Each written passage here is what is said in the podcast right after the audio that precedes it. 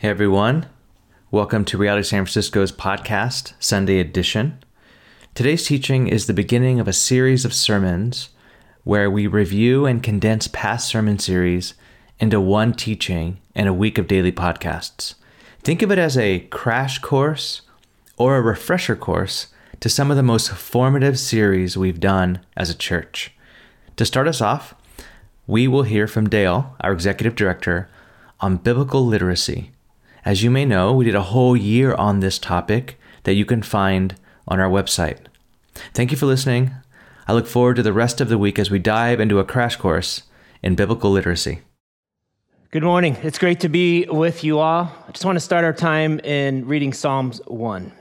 It says this Blessed is the man who walks not in the counsel of the wicked, nor stands in the way of sinners, nor sits in the seat of scoffers, but his delight is in the law of the Lord, and on this law he meditates day and night.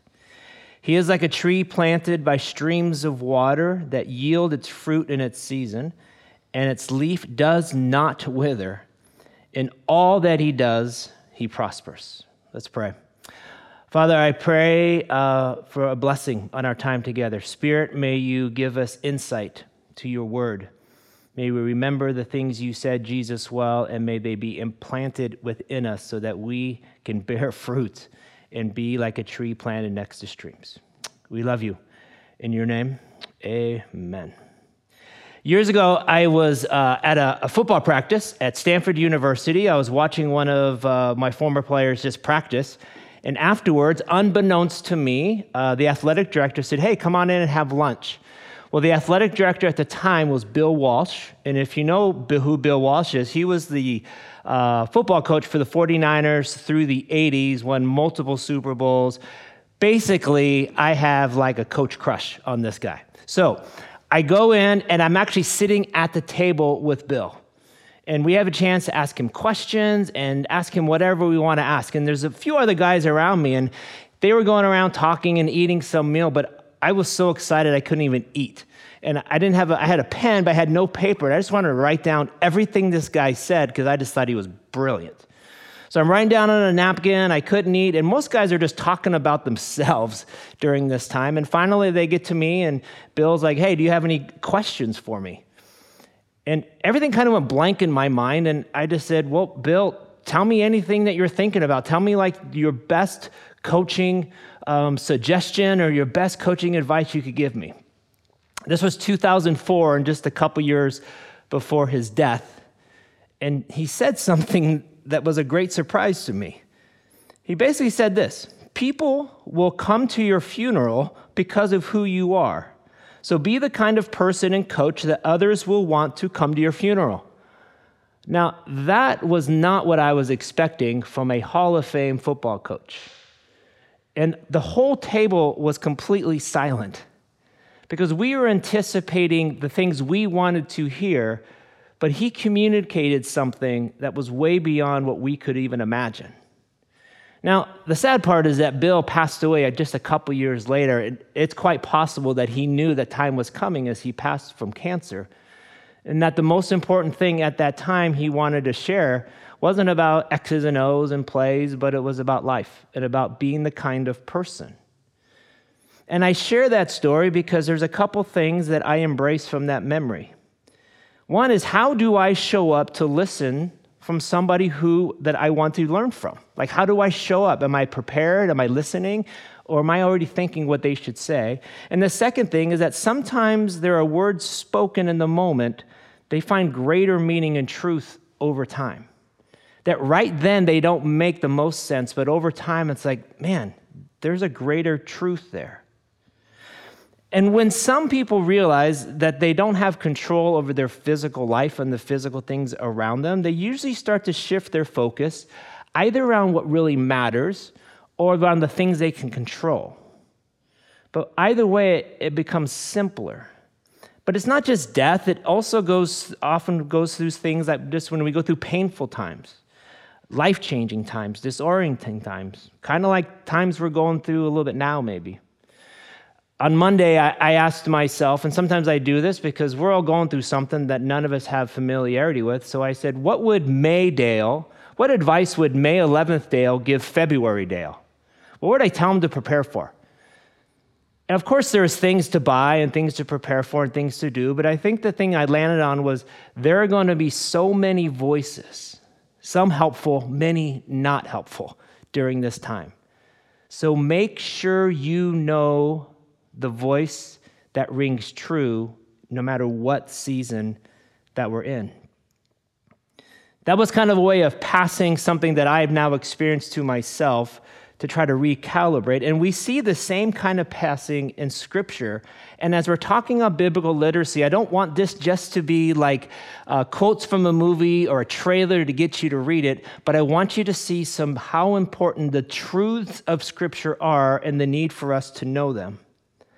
But we see this transition in between leadership sometimes in scripture, and the thing they land on over and over and over is knowing God's word. Let me, let me show you this a little bit. Moses was in a transition of leadership as his days just became a few. He brought the children of Israel to the promised land, like right outside, and he knew he wasn't going in. But he wants the Israelites to understand that nothing is more important than knowing God's word and of living according to his commands, that he assures the people their obedience will result in God's blessing. Let, let, me read some of his words. In Deuteronomy 32, it says this Take to heart the words of the warning I have given you today. Pass them on as a command to your children so they will obey every word of these instructions. These instructions are not empty words, they are your life. By obeying them, you will enjoy a long life in the land you occupy, occupy when you cross the Jordan River. And the same happens when there's a transition from Moses to Joshua. God says these things to Joshua to focus him on that which really matters. He says, As I was with Moses, this comes from Joshua chapter 1. So I will be with you. I will never leave you nor forsake you. Be strong and courageous because you will lead these people to inherit the land I swore to their ancestors to give to them. Be strong and very courageous. And here's the line Be careful to obey all the law my servant Moses gave to you. Do not turn to it, do not turn from it to the right or to the left, that you may be successful wherever you go. Keep this book of the law always in your lips. Meditate on it day and night, so that you may be careful to do everything written in it. Then you will be prosperous and successful. Have I not commanded you? Be strong and courageous. Do not be afraid. Do not be discouraged, for the Lord your God will be with you wherever you go. There's in both sides, there's like, there's God's presence with you as we enter with God's truth into every circumstance. They go hand in hand. We love God's presence, but God's truth in us by knowing His words and knowing the power of them goes with us wherever we go. We see the same kind of imploring in a transition from Paul to Timothy. Second Timothy is the final letter that Paul wrote. And in that letter, it's during a time when Nero most likely just burned down Rome and he's blaming the Christians. Paul's in prison and he's passing along his final words to Timothy to keep this going. This was not a great time. This wasn't a time of selling men. It's amazing to be the leader of Jesus' way. But he says a couple of things in that letter. In 2 Timothy 2, he says, Keep reminding people about these things. Warn them before God against quarreling about words. It's of no value and only ruins those who listen. Do your best to present yourself to God as one approved, a worker who does not need to be ashamed, who correctly handles the word of truth, and avoid godless chatter because those who indulge in it will become more and more ungodly. And later he goes, As for you, continue in what you have learned to become convinced of. Because you know from those whom you've learned it, and from infancy you have known the Holy Scriptures, which are able to make you wise for salvation through faith in Christ Jesus. For all Scripture is God breathed and is useful for teaching rebuking, correcting, and training in righteousness, so that the servant of God may be thoroughly equipped for every good work. In those three transitions, the core thing was keep God's word at the very center of who you are, and you will experience God's presence with truth and not wondering. All of them had no idea what was in front of them, but that understanding of Scripture was right and essential. It says here that God's that God breathed these words. In other words, These are very, God's very words to us. But let me pull back a bit and give you some tangible things around Scripture. The Bible, in, in a very short sense, it's, it's God's story. It's about Him and it's from Him. A helpful definition just might be this is that the Bible is a library of books, both divine and human, that tells one unified story that leads us to Jesus. But you have to get the story. It's not just a book filled with uh, advice or like slogans or phrases like those motivational posters, but it's a story of God for us to know Him so that we experience Him no matter what we are going through. And in the Bible, there's narrative, there's prophecy, there's wisdom, there's letters, there's poetries, there's songs, and all of these lead to Jesus. But it's important to understand, real quick, what the bigger story of even Scripture is, so that as you're reading it, you're like, man, this is how it fits. There's the meta story of the story of God. It starts with creation, how God creates something out of nothing. And he says that it's good. But he gave man and women a choice, and that's the fall. And they, they chose to go a different direction than God. And so brokenness entered the world, and a separation from God became one thing that now all humans passed on. But God made a covenant. It's God's promise that was through a man, through Abraham, that came to a people that was pointing to a Jesus to fulfill it. And sometime later, Jesus does come. He's fully human, he's fully God, and he completes the reunification plan. And because of that, this Holy Spirit comes and lives in the lives of people in the early church, and it's God's life in us. And at the end, there's this restoration back to the intention of what creation already is. That's the meta story of Scripture, so that as you read it, you go, man, where am I at in this story? Author Tim Keller gives this, um, th- this quote in his book, Counterfeit Gods, to kind of you know, give us a mirror of why sometimes we uh, lose our way in Scripture. He, he writes this The reason for our confusion over the Bible is that we usually read the Bible as a series of disconnected stories, each with a moral for how we should live our lives. It is not this. Rather, it comprises a single story telling us how the human race got into this present condition and how God, through Jesus Christ, has come and will come to put things right. You see, that's the story, that's scripture. Now, here's something really important to understand as we look at scripture and this is just true for communication there's a there's a sender of communication and there's a receiver of communication in order for any communication to be good, could be between husband and wife or friend or parent, whatever the relationship is. There's a sender of information, and often it could sometimes take work by the receiver to understand what that person is saying. It's broken communication when one person is saying something, but the receiver just interprets it however they want to interpret it, whatever makes most sense for them. I mean, that would be what happens a lot in raising children sometimes, especially teenagers. As you're communicating, they're like, What I hear you saying is I can do whatever I want. No, that's not true. But this applies to scripture as well. There is an absolute sender of information, it's God. It's also the original author, and it's also the people who originally received it and it's also us. So there's a way of looking at scripture as you're reading it just to go, what can I get out of this versus what is the sender really trying to tell me? What is he trying to say? You see, ultimately, God is the sender of this information, and we're on the receiving end of it. So, what kind of work do we need to do to understand what he's having to say? And how do you approach it? Now, I opened to the story about a famous football coach, and that meant a lot to me, but that may not have meant a lot to you. But so imagine if you're able to sit and have a conversation with someone you deeply admired, respected, and that you knew they had something bigger for you. How would you go into that conversation? It's a lot like that with, with God's word and who God is. But let me give you some really practical, helpful hints. Here we go as you read scripture, I would ask you to do this in this order. One, ask yourself, what am I reading? Is it poetry? Is it narrative? Is it prophecy? Is it wisdom? Is it what? Ask yourself, what am I reading? So at least I understand. So you're not reading poetry like a story or a letter. You're not breaking down the letter into bite sized pieces, but you're reading it as a whole. The second thing I like to tell people to, to ask is why did the author write this, the sender? What was his intended meaning? What was the purpose? The third piece is who was it written to? How would they have understood this letter? So I'm not just jumping in myself. The fourth thing is what is this saying about God? And then you ask yourself, how do I apply this?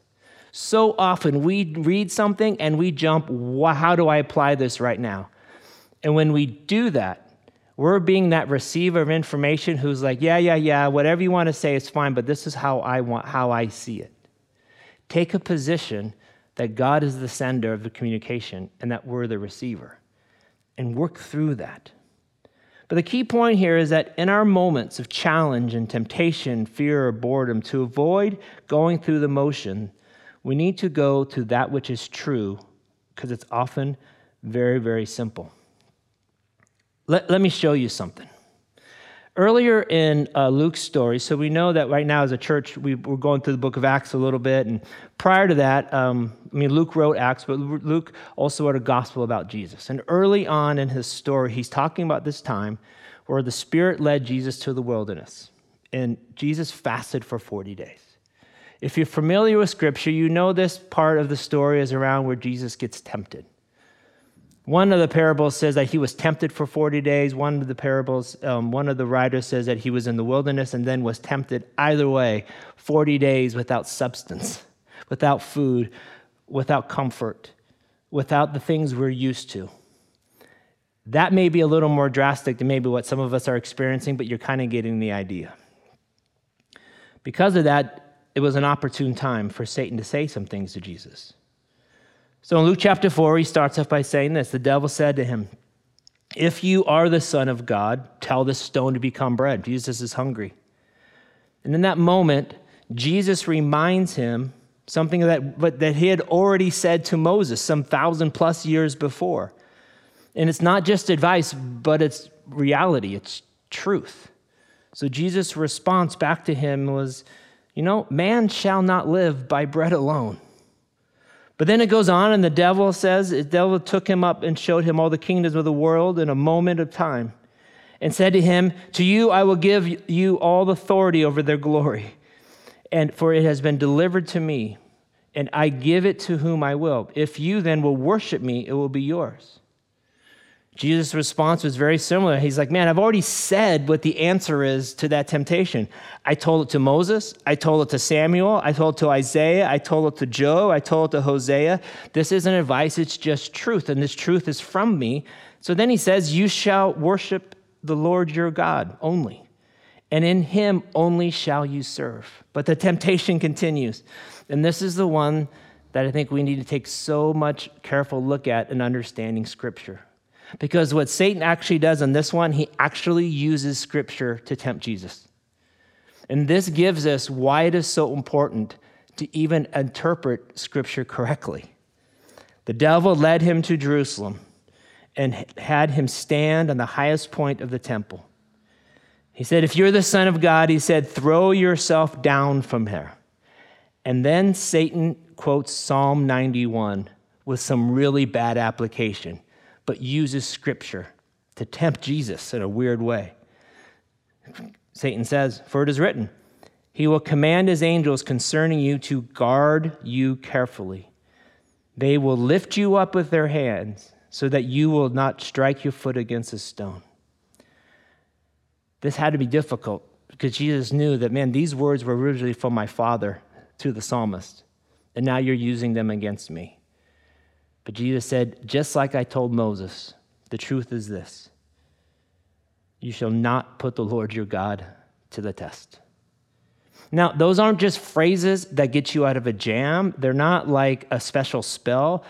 They're truth that permeates all things. And when we know Scripture and that kind of truth gets in us, that's what Moses was telling to the people and what God was telling to Joshua and that Paul was telling to Timothy is that a dependency upon this truth and knowing it and knowing God's word and knowing the power of it will help you, even during the toughest times, to see clearly that which is of benefit for you and that which is not of benefit for you. At the end of the temptation, he says this, and when the devil had ended every temptation, he departed from him. And then there's this phrase, until an opportune time. What are the opportune times? That's become a question that's been very important to me. And it should be very important to you because scripture tells us that's one of Satan's plans for us is what are the opportune times that I can add to the confusion in this person's life? Sometimes it's when the pressures of everything else moves us away from the core truth. In these moments, we react instead of respond. The opportune times when the voices of outside become every bit as important, probably even more important to the truth of God's word. The things that we once learned or we've heard about, we set aside, and the things that are right in front of us become more true. That is a huge opportune time. No doubt the enemy is going to use that in every way.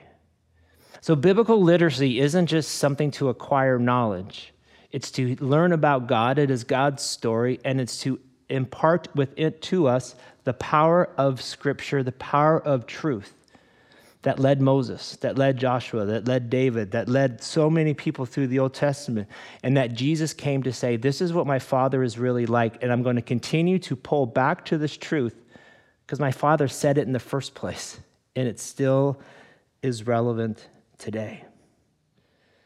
Let me close by just sharing this. It's believed um, by, that Psalm 119 is a collection potentially of David's thoughts over a lot of period of time. It's the longest psalm of the Psalms. I think it's the longest chapter in the Bible. It's a collection of his thoughts over time. It's, it's a psalm that's really transferring the most important things potentially from him to his son Solomon. Now, psalm, the Psalm 119 is written as an acrostic pattern. Um, we know those like the letter, like sometimes a word, you know, and a, a, a, there's a letter for each part that spells a word. This is an acrostic pattern of the actual Hebrew alphabet. So there's 22 sections in this psalm. Um, there's 22 units, eight verses each, and each one starts with a different letter of the Hebrew alphabet. So it's his way, potentially, of saying, I want you to learn the Hebrew alphabet, saying that is what is important for earthly things and connect it to godly things. So there is this fusion.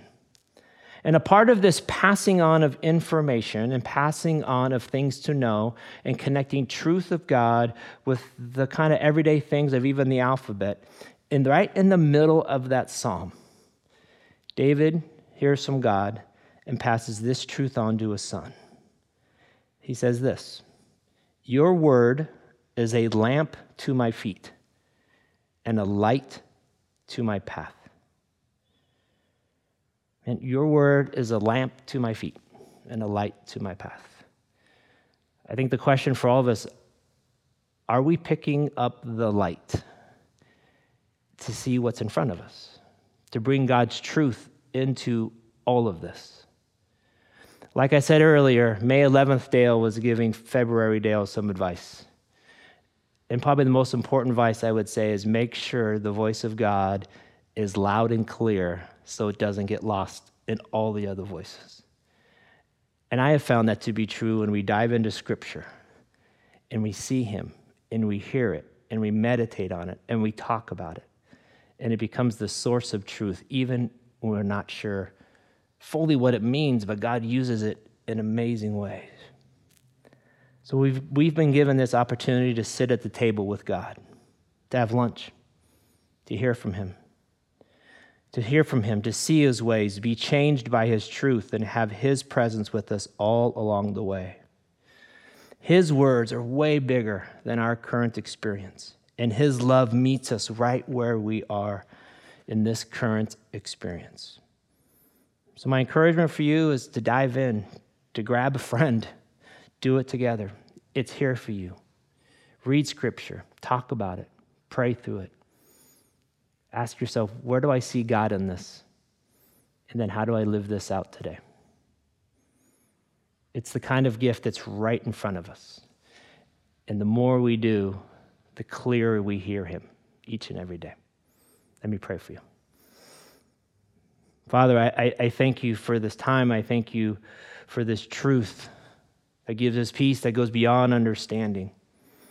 But God, I pray the voice we would hear would be yours, that we're not just counting on previous experiences or wondering if it's you, but that we go to your word and read and hear it, and that we carry that with us wherever we go. May we meditate on you day and night. May this be the core of who we are as a church and as a world. We love you. We thank you.